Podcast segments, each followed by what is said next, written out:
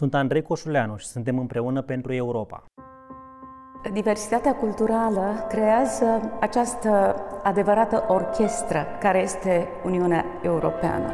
Libertatea și de a călători și de a cunoaște alți oameni, de a cunoaște alte culturi, este extrem de importantă. Cercetarea se face peste granițe, se face colaborând. Specializări uh, care sunt recunoscute în toată lumea. Apreciez uh, inițiativele politice și legislative ale Parlamentului European. Uniunea Europeană a permis accesul la un număr variat de vaccinuri. Digitalizarea a devenit o prioritate. Pactul Verde European este fără îndoială cea mai mare provocare a noastră, a europenilor. Dezinformarea este o agresiune asupra democrației, cu siguranță. Să înțelegi lucrurile global, european, este cazul să ne implicăm activ. Suntem împreună pentru Europa.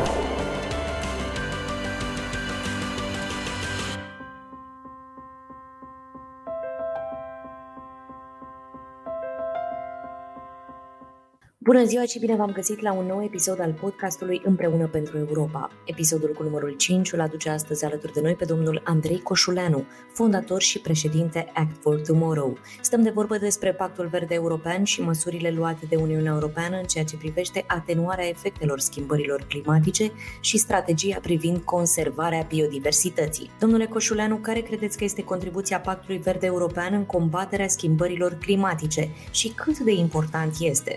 Acționăm acum pentru următoarele generații sau ne vom, ne vom prăbuși cu toții, inevitabil, în următorii ani.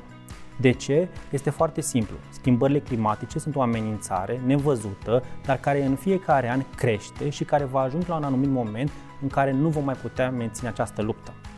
Pactul Verde European își propune în momentul de față să încetinească această schimbare, în această schimbare care este astăzi un dușman al nostru, al fiecăruia dintre noi. Noi am contribuit în mod negativ să ajungem aici și este datoria noastră a europenilor să contribuim pozitiv în următorii ani pentru a opri schimbările climatice.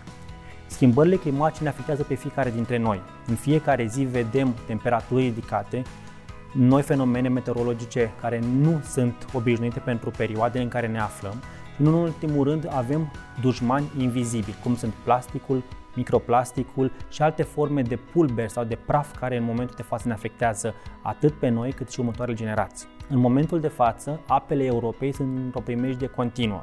Toate apele Europei au microplastic în ele. Trebuie să transformăm aceste lucruri care inițial ni se par complicate, niște oportunități care împreună să ne ajungă să trăim într-o Europa sigură, durabilă pentru noi și pentru următoarele generații. Care sunt cele mai importante 5 măsuri luate la nivel european pentru protejarea mediului și de ce? Dacă ar fi să aleg 5 măsuri, uh, mi-ar fi foarte greu, pentru că sunt destul de multe. Dar o să încerc să sumarizez ideile și capitolele importante. În primul rând este vorba despre apă. Apa Europei în momentul de față joacă un rol important, iar la nivel european au fost luate o serie de măsuri într-o directivă denumită APA. Oamenii sunt 70% apă, iar pentru ca noi să putem trăi avem nevoie în primul rând de apă. Putem trăi mai multe zile fără hrană, dar nu putem trăi mai multe zile fără apă. Tocmai de aceea, în momentul de față, trebuie să avem grijă și ce ne spune legislația întocmită la nivel european, că avem nevoie de a conserva apele de suprafață, subterane, fluviale și de tranzit. Cum putem face acest lucru? Prin foarte multe măsuri. În primul rând trebuie să înțelegem că, și mă duc la măsura numărul 2, plasticul este o resursă, dar în același timp trebuie să fie un bun colectat corect și să nu-l mai găsim peste tot. Iar directiva pentru interzicerea elementelor din plastic nereciclabil este a doua măsură a Uniunii Europene după cea de apă. Este foarte important să eliminăm nu avem voie în momentul de față să diminuăm, este important să eliminăm ambalajele care nu se pot recicla. De ce? Pentru că riscăm ca ele să rămână în anumite locuri, în natură, în păduri sau pe ape, sute sau chiar mii de ani, fără ca noi să ne dăm seama că ele vor trăi acolo. Acest lucru se întâmplă văzând și se află pe fundul marilor oceane, a lacurilor, a apelor din Europa și chiar din România. Suntem în momentul de față într-o primejdie foarte mare pentru a transforma apele în gropi de gunoi din plastic. A treia măsură, care mi se pare foarte importantă în momentul de față, este creșterea biodiversității la nivel european. Biodiversitatea joacă un rol important, fie că vorbim despre agricultură, fie că vorbim despre viață sănătoasă, despre orice în jurul nostru este o biodiversitate, iar oamenii trebuie să se reîmprietenească cu natura. Am uitat în ultimii ani să privim poate cerul, să ne uităm în jurul nostru, ne bucurăm de flori, de păsări sau de alte insecte care sunt în jurul nostru, fiecare dintre ele având un rol important. Dacă ne dorim să mâncăm miere, trebuie să avem grijă de albine. Dacă ne dorim să mâncăm pește sănătoși, trebuie să avem grijă de ape.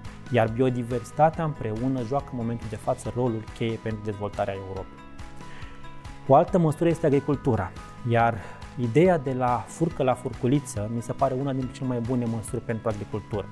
Concret, este foarte sănătos să consumăm lucrurile cât mai aproape de locul în care le producem, iar acest European Green Deal asta ne propune, să consumăm aproape de unde producem.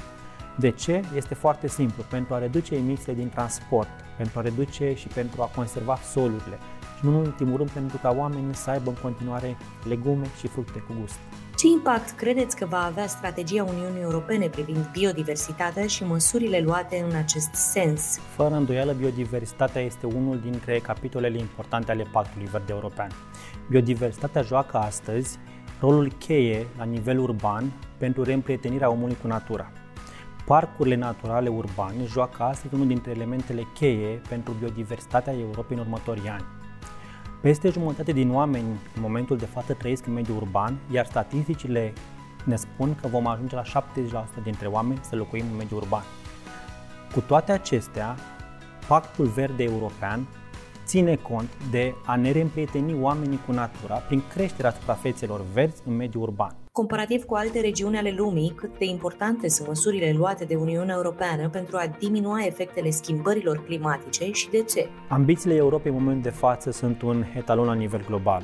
Europa este prima, primul continent care își propune neutralitatea climatică. Cu siguranță, intrarea Statelor Unite în noua congruență, să spunem așa, țărilor care luptă pentru schimbări climatice va aduce un plus valoare pentru toate țările din, de pe pământ în momentul de față. Europa este fără îndoială un exemplu pentru fiecare continent, iar noi, ecologiștii, cercetătorii și activiștii din alte domenii de activitate pot fi în momentul de față vector pentru această, acest exemplu pentru fiecare dintre țările care nu sunt în moment de față aliniate la aceste principii de dezvoltare durabilă. Economia circulară pe care Europa și-o propune în momentul de față este unul dintre cele mai smart exemple de dezvoltare durabilă.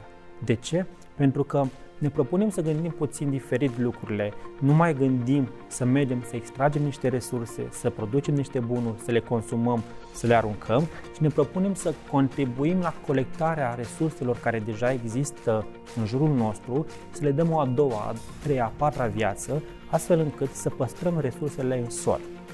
De ce păstrăm resursele în sol? Păi mă gândesc doar la o pădure. În momentul în care o pădure ajunge la o maturitate și merge mai departe într-un ciclu economic firesc, fără îndoială, putem să contribuim la dezvoltarea economică prin produse finite și anume mobile, de exemplu. Mobila, odată folosită de fiecare dintre noi, poate să se reîntoarcă în noi produse făcute din lemn, iar acest lucru, fără îndoială, va păstra pădurile pe o viață cât mai îndelungată. Pe de altă parte, în momentul în care reintroducem mobila în circuitul economic, păstrăm carbonul în acel pal, în acel lemn pe care noi deja l-am refolosit. Arderea mobilei, fără îndoială, este un prejudiciu foarte mare pentru natură, pentru că în momentul în care lemnul este ars, noi eliberăm foarte mult carbon în atmosferă. Iar ducând lemnul cât mai mult în circuitul economic, noi de fapt, de fapt ținem carbonul neutralizat într-un material finit, și anume palul sau mobila pe care noi o facem. Fără îndoială sunt și alte exemple foarte bune din punct de vedere dezvoltarea economică prin economie circulară. De ce este importantă rezoluția privind strategia Uniunii Europene pentru un turism sustenabil, pentru protejarea mediului și care ar putea fi impactul măsurilor propuse? Turismul este fără îndoială una dintre locomotivele fiecarei țări în momentul de față la nivel european. Trebuie să înțelegem că această nouă relansare a turismului trebuie să fie într-un uh, ciclu prieten cu natura, prieten cu oamenii și nu în ultimul rând prieten cu biodiversitatea.